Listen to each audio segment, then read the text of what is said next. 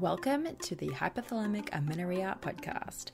I'm Dani Sheriff, your host, certified fertility awareness practitioner, functional nutrition counselor, and founder of the HA Society, and of course, an HA recovery coach who has walked where you currently are walking. This is the place to come if you care about getting your period regularly. This podcast aims to educate, inform, and keep you motivated on your period and HA recovery track. So let's dive in. But last thing, nothing on the show should be taken as medical advice, so please seek the advice of your physician. Hey, are you trying to recover and maybe even fall pregnant naturally? I thought that might be you. And if so, we have created our best ever yet resource for you. Totally free. This is a masterclass. I've called it my masterclass because I have put everything into this, right? This masterclass is designed for you if you have HA or have had HA and are dealing with suboptimal cycles and you're serious about restoring those babies to full optimization and you want to create the ideal foundation for a pregnancy. This is going to be for you. So, in this masterclass, I'm going to provide you a lot of things, including a lot of case studies, mine, Ashley's, and Mishi's, as well as lots of our past clients and what their challenges were and what they had to do to overcome it. And we cover a really wide variety of types of cases of HA. So, everything from primary amenorrhea and missing periods for years and years to short term amenorrhea and what we did to handle that situation as well, and how long it took these people to go from HA to pregnant with this system, and how long it took them to go from HA to ovulating, of course, with this system. So, lots of information, lots of case studies, lots of stats. We go through why this is not a weight gain plan and how we actually divide you into phases, the three phases of HA, and determine what your starting point is so that you have a good idea of where you need to start with your actual changes and lifestyle and nutrition changes. We even cover questions like HA and people with a normal BMI and recovery for people who have had HA for too long. There's so much in this 60 minute masterclass. y'all, I'm impressed. And at the end, I'll also be running you through how to get a free HTMA hair tissue mineral analysis through us, which is a part of our process for recovery and preconception clients that we're happily going to give you for free 99 as a massive thank you, of course, for joining the masterclass. So go to thehasociety.com forward slash masterclass or head to our website and you'll find a link for it and find when the next available presentation is going to be. That's thehasociety.com forward slash masterclass. Hello, hello, hello. I'm also recording on two cameras and we're going live inside of the HA Society group and I'm recording on my camera here, so I'm going to go back and forth to you guys. But today, I'm, yes, going to be answering DMs. DMs with Dani. I get a lot of DMs. So sometimes I just am like, that's a great question. So I'm just going to answer this person's question on the show. So, sip of the good stuff. Here we go. This person will remain anonymous because they didn't ask for permission for um, me to answer this question. So, after listening to a few client stories and speaking to my consultant, I'm having a few doubts if it really is HA that I have. My consultant said because I had a small withdrawal bleed after taking progesterone, it wouldn't be HA and my progesterone at day 21 was normal, low but normal. And listening to the podcast, the women have had eating disorders or competitive runners or working out for two to three hours a day. I just can't relate to that. Can you recommend any episodes with women who have a similar story to mine? So, there's so much here, and I'm gonna go through it in order. Okay, I don't know what a consultant is. But if it's a healthcare practitioner that's telling you you probably don't have HA when you are missing a period, um, but they're also not coming up with any other explanation, here's just what I need you to know. If you are missing a period, if you do not have your period, you have had a period in the past and you don't have a period now, the high, high probability is that you have hypothalamic amenorrhea, and that is the reason it's missing. There are some other less common reasons. But in a nutshell, if you don't have a period, you have amenorrhea. That's just how it works. Like if you don't have a period, you have amenorrhea. So there's that. Now, this consultant said because I had a small withdrawal bleed after taking progesterone, it wouldn't be HA. So many people get recommended to take progesterone. It's also called Provera for um, some places, just different brand names, and it's a test. Taking progesterone pills when you have HA is typically a test to see if you will bleed. It doesn't fix anything, um, and it also doesn't necessarily tell you what's wrong. It can give you an idea of a starting place of where you might want to look. So maybe you pass the test, which means you do get some kind of a bleed, and this means that your estrogen levels have been pretty good. Like they're there. They're they're sort of existing. And this is why when you get blood work you might have low or normal low normal ranges. There's some hormonal activity. You have enough rest or enough energy enough fuel in your body for some hormonal activity. And so you're developing some semblance of a uterine lining hey do you know what your blind spots are as in do you know what it is, what the thing is that is holding you back from getting your period back? Look, it could be an absolute plethora, cornucopia of things, but in our practice, what we tend, the first place we tend to go is what behaviors and habits do you have around food that you may be still doing? And these are called blind spots because we just don't necessarily always know that they're an unhelpful habit or that it's something that we're doing, whether it be a subconscious or conscious need to control our food or our body, or whether it be something that you've just done for so long that it feels normal and like a preference, even. We have created a checklist. It's a three page checklist that goes through food types, behaviors around food, and mindsets around food. And what you do is you go through the lists and you check off and you see which ones are you doing, whether it be daily, weekly, monthly, quarterly, and how are they potentially affecting your recovery today. So it's a really simple checklist. It's just three pages. You go through it. There's a very simple scoring system to help you figure out um, how much this may be impacting your recovery. And it's just an insightful thing for you to do to help you reflect. And then you can journal about it or you can learn more about it and just start really working at any of the boxes that you checked and understanding that they're playing a role in your recovery.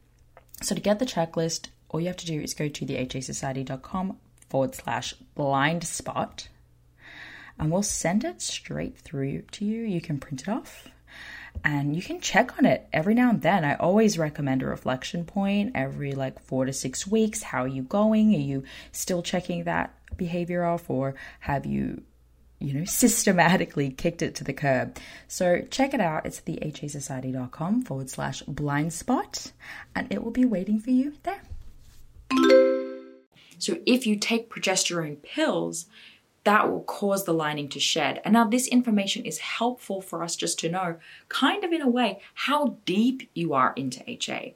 So, I find it interesting to know if you pass or fail, like it's information to help me know uh, do you have some kind of hormonal activity happening or not. But it's not a diagnosing tool for whether or not you have HA.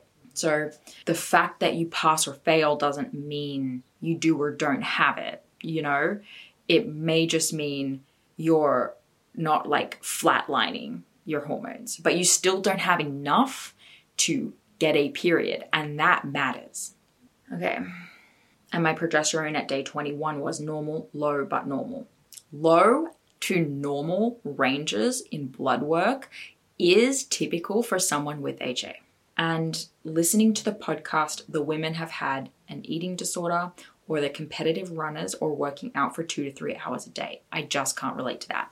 So that is a common experience. But I also do have many shows with women who that's not the case. They didn't always, they weren't competitive runners. I actually don't have that many competitive runners on the show, but I do know that it's very prominent in that community. In general, if you are very, very busy with stuff, with life. If you are an active person, if you are under eating or you think you're not, but like even maybe you are, you know, even if you're not sure, if you have a very stressed lifestyle, there are so many other factors besides having an eating disorder, being a competitive runner, or working out two to three hours a day that can cause you to get amenorrhea. Like that can bit that can lead up to you being too stressed to get your period back. So now you have amenorrhea. So just I really liked this question because I think so many of us get put into doubt about this diagnosis, if you will, by other people and our practitioners because we don't relate to having any kind of problematic behavior in our life. But the truth is, if you live in this society, these first world countries, Australia, New Zealand, England, anywhere in the UK, anywhere in Europe, honestly, um, the United States, these first world countries, you are a part of a society that is not conducive to women getting a break. So that's my answer to that. And I mean it all with love. I can see how people want this to not be the thing. And so, oh, it's not HA, it's probably not HA. So, so going down this path of like changing my life and my behavior and my relationship with food isn't the key. Like, I have a lot of compassion for that. I fully understand where you're coming from. And I can tell you from experience that if you let yourself get stuck, honestly, in this story, it's got to be anything but this, you're doing yourself a disservice. The level of stress that we're operating at on a day to day basis that we have deemed normal, that is the problem. And that is something worth looking at. Hey, that was fun. Hey there, it's me, Dani, and I want to tell you about Tempdrop as a fertility awareness method tracking option. So, many of you guys know that we actually recommend the fertility awareness method both as you're going through recovery and 100% after you have gotten some cycles back and you're starting to move forward for the rest of your reproductive years. So, Tempdrop itself is a wearable fertility monitor and we love it it's a wearable device, so you put it around your arm, and you can use that instead of taking your temperature manually with a thermometer each morning. So, I'm personally a big fan of the manual tracking, all of us at the HA Society are, and that's the method that we use, you know, just using a good old thermometer. We use that with our clients because it's the best way to use it as a diagnostic tool as a practitioner. And it's also the best way to ensure if you're trying to avoid pregnancy that you don't get pregnant. However, manual temping for many reasons is just not always an option. When you're in the middle of recovery, again, we do recommend manual temping, but once you're cycling, the Tempdrop is actually a really great hack. So it gives you basically everything you need to effortlessly track your fertility status, like where you are in your monthly cycle. So you wear the Tempdrop sensor while you're sleeping for accurate basal body temperature readings without the stress of early morning wake ups. So I personally love this because with a toddler, my wake up times are all over the place, and the occasional sleep disruptions make using an oral thermometer a lot more difficult. So, Tempdrop's accompanying charting app enables you to track an array of symptoms alongside your basal body temperature this includes tracking your cervical mucus if you've been using OPKs, and then it also gives you sleep insights too. So you can combine these fertility signs all in one place, and that will help you identify your fertile window, confirm ovulation, plan for your period, and if you're trying to get pregnant, you know, identify whether or not you are pregnant. So whether you're trying to conceive or avoiding pregnancy, or you want to chart for health reasons, like HA recovery, making sure your cycle is not slipping back in the HA direction. Tempdrop makes fertility awareness accessible to all women, even if you don't have regular cycles or sleeping patterns. So, track your ovulation in real time with the Tempdrop, and we are lucky enough to have a 15% off code. So, if you go to their website, they're usually having a sale, but you can stack this code on top of the existing code. So just go to tempdrop.thehasociety.com and use the code AFHA Society. I think too, if you just go to tempdrop.com and, and use um, AFHA Society at the checkout. That will work too. So happy temping and good luck.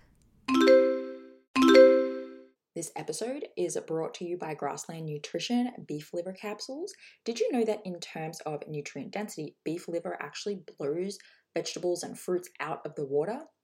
If you're a client of mine, you have already been instructed to eat beef liver either fresh or in capsule form. I recommend it for anyone and everyone who is, of course, dealing with amenorrhea and fertility challenges out there, but I may even recommend it for just everyone in general.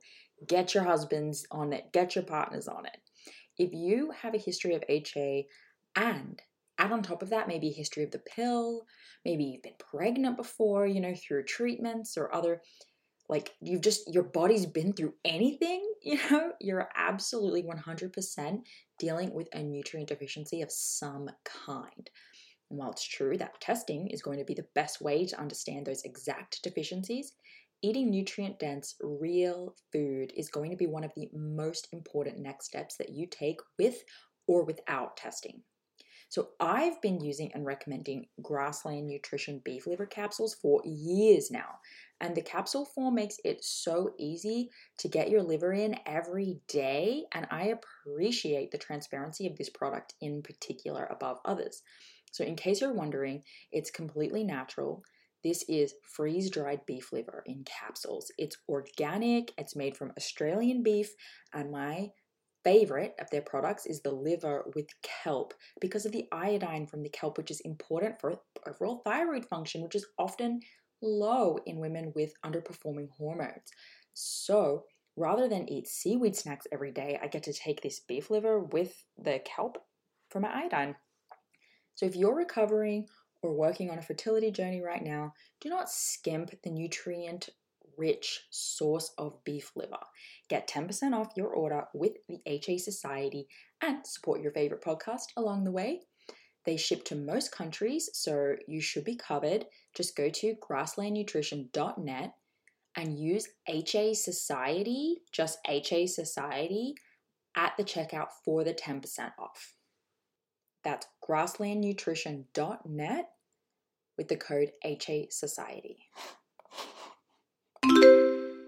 Thank you so much for listening today, guys. Please subscribe to the podcast, and if you could head to iTunes specifically and leave a rating or review, that would help so much because it makes it easier for other people with HA who are Googling around to find the podcast really easily. So if you do that, you're doing a service to all of the women